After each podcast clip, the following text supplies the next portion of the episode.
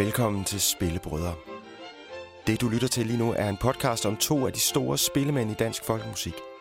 Ove Andersen og Bent Melvej. Fra 1970'erne og frem til nu, i 2020'erne, så er de to mænds liv og arbejde ved tæt sammen med folkedansen og folkemusikken i Danmark. De var med, da Evald Thomsen spillede folkemusik med unge københavnske hipster. De var med, da de sammen med Lars Lilleholdt og flere andre revitaliserede 1700-talsmusikken i orkestret Rasmus – de har spillet til tusindvis af baller og undervist kursister og elever i tusindvis af timer. Og i 70'erne, der så de bølgen af folkemusik skylle ind over Danmark. Og så så de den også dø ud for en stund, inden den har taget til i styrke igen i de her år. De har stået for musik, som har lyttet vidt forskelligt. Som for eksempel det her.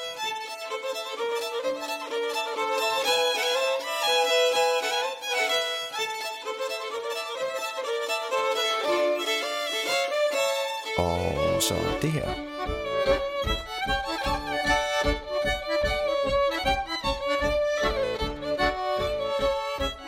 Jeg hedder Julian Svejgaard. Jeg er musiker, folkemusiker og journalist. Og så har jeg i de seneste par år med jævne mellemrum øh, siddet hjemme hos Ove Andersen sammen med ham og Bent Melvej. Og så har vi talt og talt og talt, mens vi har drukket kaffe. Og jeg har forsøgt at komme lidt nærmere på, hvad det egentlig var, der skete. Og hvad var det, der skete med dem? Det her er første afsnit af Spillebrødre. Det handler om begyndelsen. Om hvordan folkemusikbølgen skyllede ind over Danmark i 70'erne og hævde de to unge mænd med sig. Af den grund, der hedder afsnittet Ind i bølgen. Rigtig hjertelig velkommen.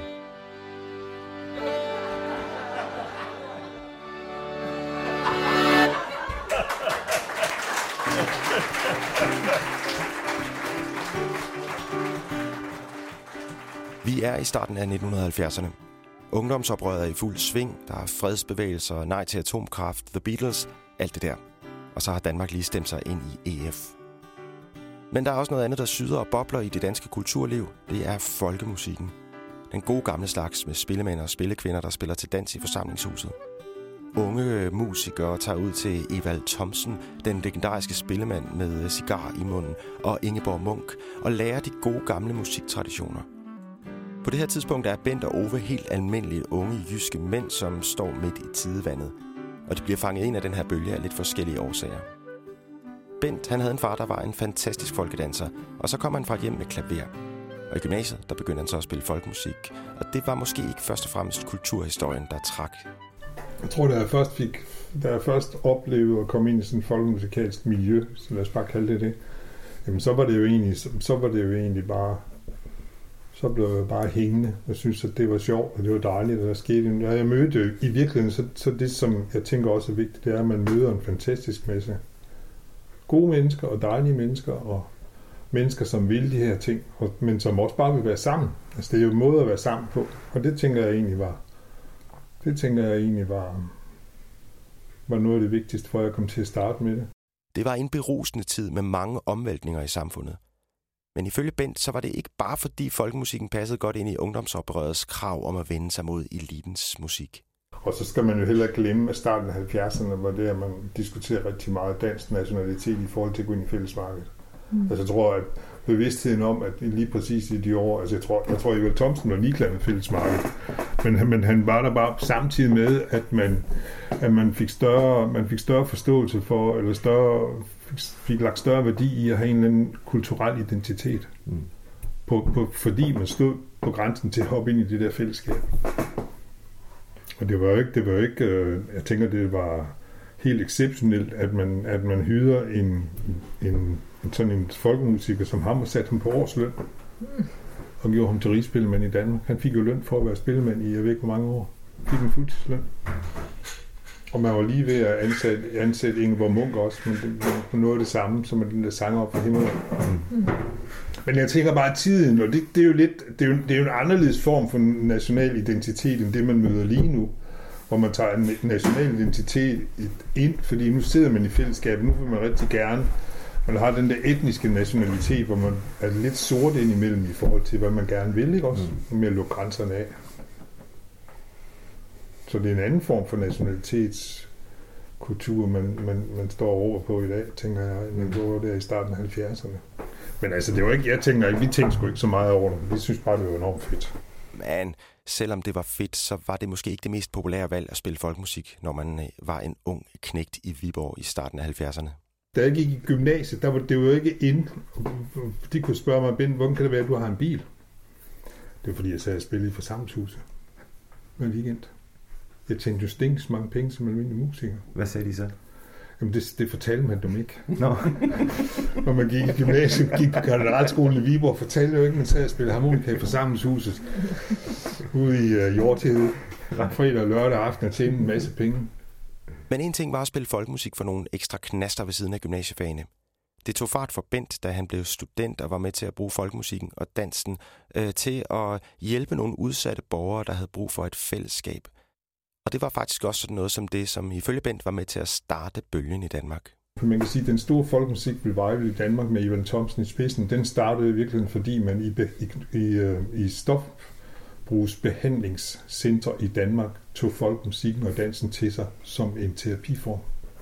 Og det gjorde man lige for, det gjorde man fra 869, og så fra starten af 70'erne, og det var nogle af de folk, som var med der bagved, som var med til at starte folkemusik hos Ringen. Hmm for eksempel på Volden i Viborg, som jo var et, et, et, et center for narkomaner. Mm. Ja, der brugte man jo folkes, øh, folkemusik til ligesom som en del af samværsformen til at få dem til at, at spille eller danse og gøre nogle ting, så, som var en del af behandlingen af deres misbrug. Mm. Ja, det, blev, det, det var der, jeg, jeg virkelig kom ind i det, fordi min storebror var en del af det miljø, blev mm. behandlet, altså var narkoman. Ja. Og så blev jeg jo hentet ind fra, fra højre, fordi at de sagde, kender I ikke nogen, der kan spille? Fordi vi har manglet altså nogen til at komme og hjælpe os med at spille musik. Og så blev jeg inviteret ind i varmen, fordi min storebror sagde bare, at jeg har en lillebror, der spiller harmonika. Han vil garanteret synes, det er sjovt. Folkemusik og ikke mindst folkedans blev brugt til at give lidt lys og glæde til borgere, som var på randen af de ellers så glade 60'ere og 70'ere, som stofmisbrugere og som Bens egen bror. Og stofmisbrugerne, de elskede det. De synes, det, de, de synes, det var enormt fedt. Kender du kystdans? Ja. det var jo en dans, man altid sluttede med. Det var den bedste. Det var den bedste. Prøv lige at forklare, hvad, bare så vi har det for eftertiden. Hvad er kystdansen? Jamen kystdansen, det er jo, sådan en, det er jo en kredsdans, hvor der er en person inde i midten, som går rundt med tørklæde, og kredsen den kører sig rundt i forhold til noget god musik. Og når, så, så, så kan vedkommende, der går ind i midten, kan jo så vælge med det halsterklæde at fange en person ud i kredsen, som man har et godt forhold til, eller synes er smuk eller dejlig, eller har lyst til at give et knus eller et kys, og så trækker man dem ind i midten, og breder tørklædet ud på gulvet, og sætter sig ned og giver dem et kram, og et knus og et kys. Og så den person, der så blev fanget ind, er så den, som går videre med at fange en ind, og så den fortsætter lejen. Og den var de vild med? Ja, det var man vild med. Ja. Men det var også sjovt at danse hamburg 6 tur. Ja. Og polka. Og vals. Fordi det gik stærkt, eller fordi det var et fællesskab? Jeg tror bare, jeg tror bare at jeg, jeg tror lidt, altså hvis vi skal trække nogle, nogle parametre til noget af det andet, vi kommer til at snakke om, så er det i virkeligheden, at man oplever bare den der fællesskab, at være en del af et eller andet med at danse og synge og spille, det er jo virkelig enormt godt. Det vil altid være godt. Mm. Og det, det bliver man, det, det, op, det tror jeg, de der mennesker, det oplever de jo ikke også på samme måde som jeg tænker, alle os, der sidder ombord her, har oplevet det der med at være en del af et musikalsk fællesskab, eller dansefællesskab, eller sangfællesskab, er fantastisk. Mm. Og vi er i høj grad i stand til at vælge til at opsøge de der fællesskaber selv. Det er jo ikke sikkert, at de mennesker, som du Nej. de i samme grad har, har haft de ressourcer til at kunne det. Men jeg tror, jeg tror, man valgte, jeg tror, man valgte at bruge folk, folkekulturelle aktiviteter i behandlingscentrene der i 70'erne. Det valgte man netop for at involvere for at give dem et meningsfuldt fællesskab. Det tror jeg, helt sikkert. Hvordan gik det med din bror? Han døde. Men han, han, han kom aldrig ud af det der. Mm. Men han var en god musiker. Mm. Og han var også med til at danse? Han var også med til at danse og spille, ja. Bent kom fra et hjem med musik. Moren var organist, og faren var danser. Og så blev han hævet ind i folkemusikken, blandt andet fordi der var et fællesskab i det, og fordi det blev brugt til at gøre livet lidt lettere for folk som hans egen bror. På det her tidspunkt der var Ove slet ikke begyndt at spille folkemusik. Men han kom dog fra et hjem med dansemusikken i sig. Hans far, der var vognmand, var også spillemand. Ja, det gjorde han. Altså, min far spillede på violin og harmonika og banjo. Og hvad er det for nogle instrumenter, du spiller? Ja, det er sjovt nok. Violinharmonika og banjeblæder.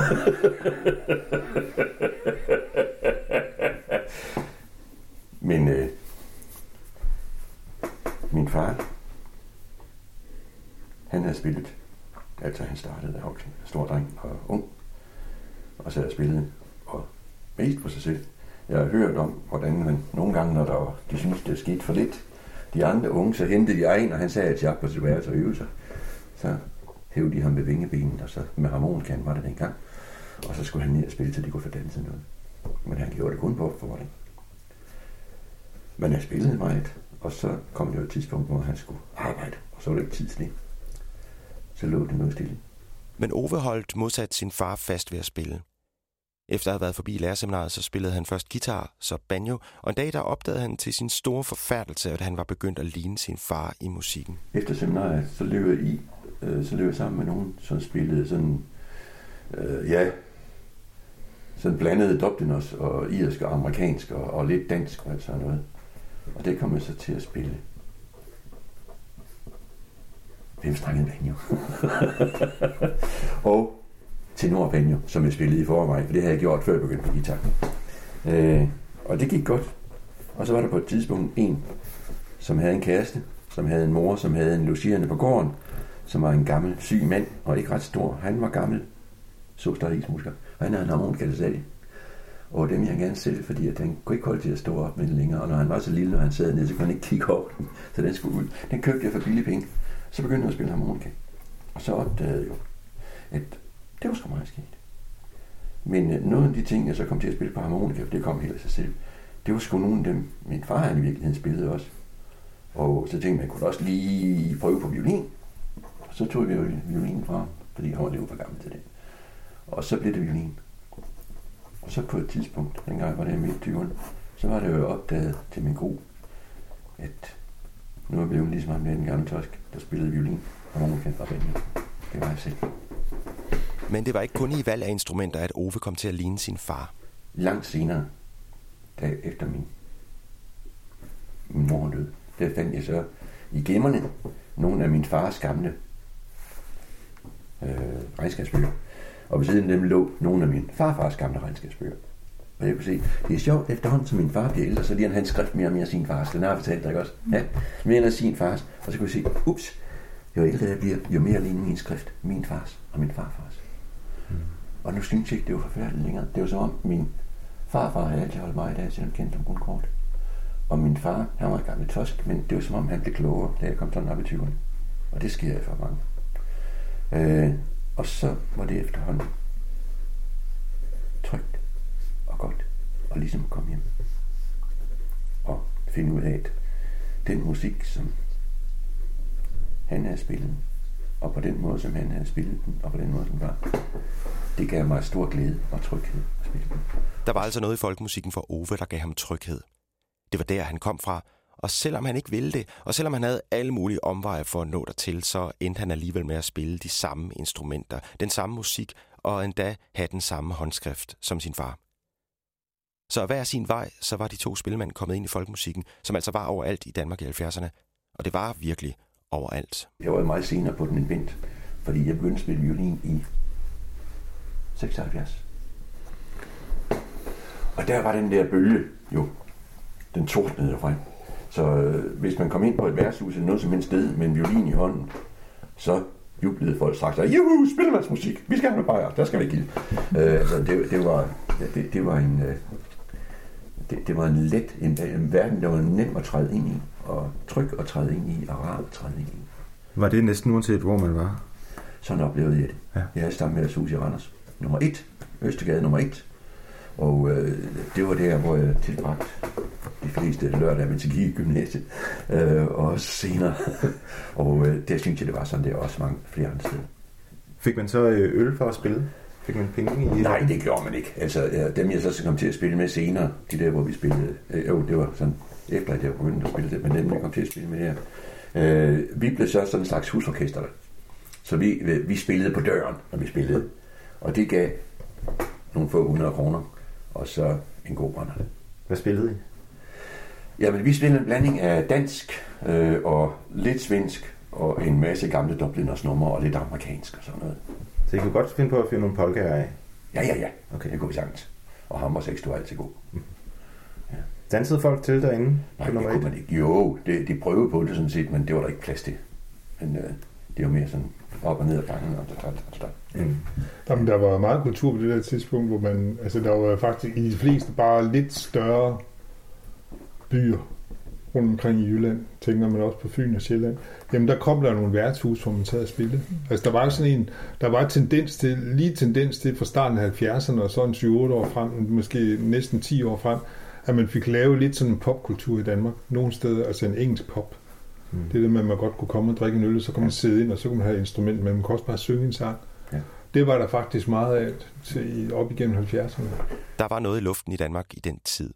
Udover de unge musikere, som tog ud på landet for at spille med de gamle folkemusikere og den stigende interesse for folkemusikken generelt, så gik der også et større indsamlingsarbejde i gang.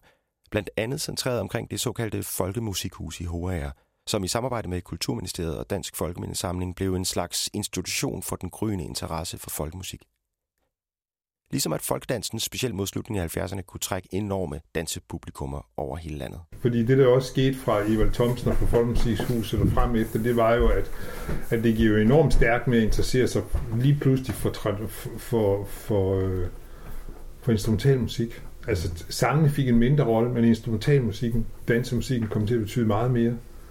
Og det gik jo bare stærkt. Det gik bare rigtig stærkt. Og lige pludselig, også kvæg Folkemusikhus i HA, så var der lige pludselig et anderledes, meget synligt og meget stringent og helt bevidst indsamlingsarbejde og spille muligheder sammen med nogle af de der fyre og kvinder, som kom i HA'er, som man bevidst opsøgte.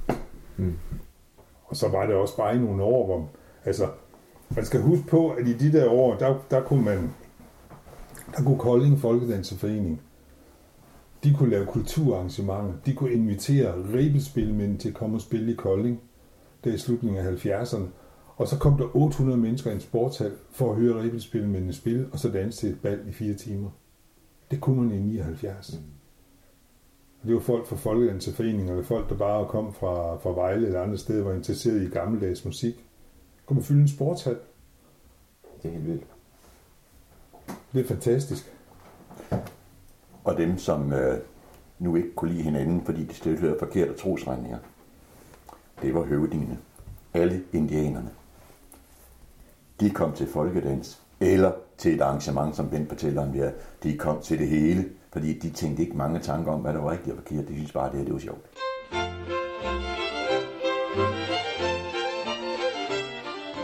Den folk revival, der foregik i 70'erne, tog altså form af en vældig bølge af musik og dans, der skyllede ind over landet. Både i form af behandling af stofmisbrugere af fornyet interesse for gamle traditioner, og måske også en interesse for en glæde i musikken og et større fællesskab. I midten af den bølge, der stod de to unge mænd, Bent og Ove, som fra hver sit udgangspunkt blev hivet med. Men folkemusikken var ikke kun en musikspillestil, som man kunne tage til sig fra noder og LP'er, for derinde i bølgen, der fandt den tids musikere noget, som var fuldstændig centralt for overhovedet at blive revet med. Det var de gamle spillemænd, dem, der varetog traditionen og førte den videre til alle de unge musikere, som altså lod sig rive med. Derinde i bølgerne, der fandt man lærermestre i dans og musik, og det gjorde Bent og Ove også. Det var ikke bare lærere, det var dybt personlige venskaber og næsten familieskaber. Det var gamle mænd og kvinder, som tog de unge musikere under deres vinger. Og det handler næste afsnit af Spillebrødre om. Om mesterlærer i bølgen. Og om de musikalske fædre.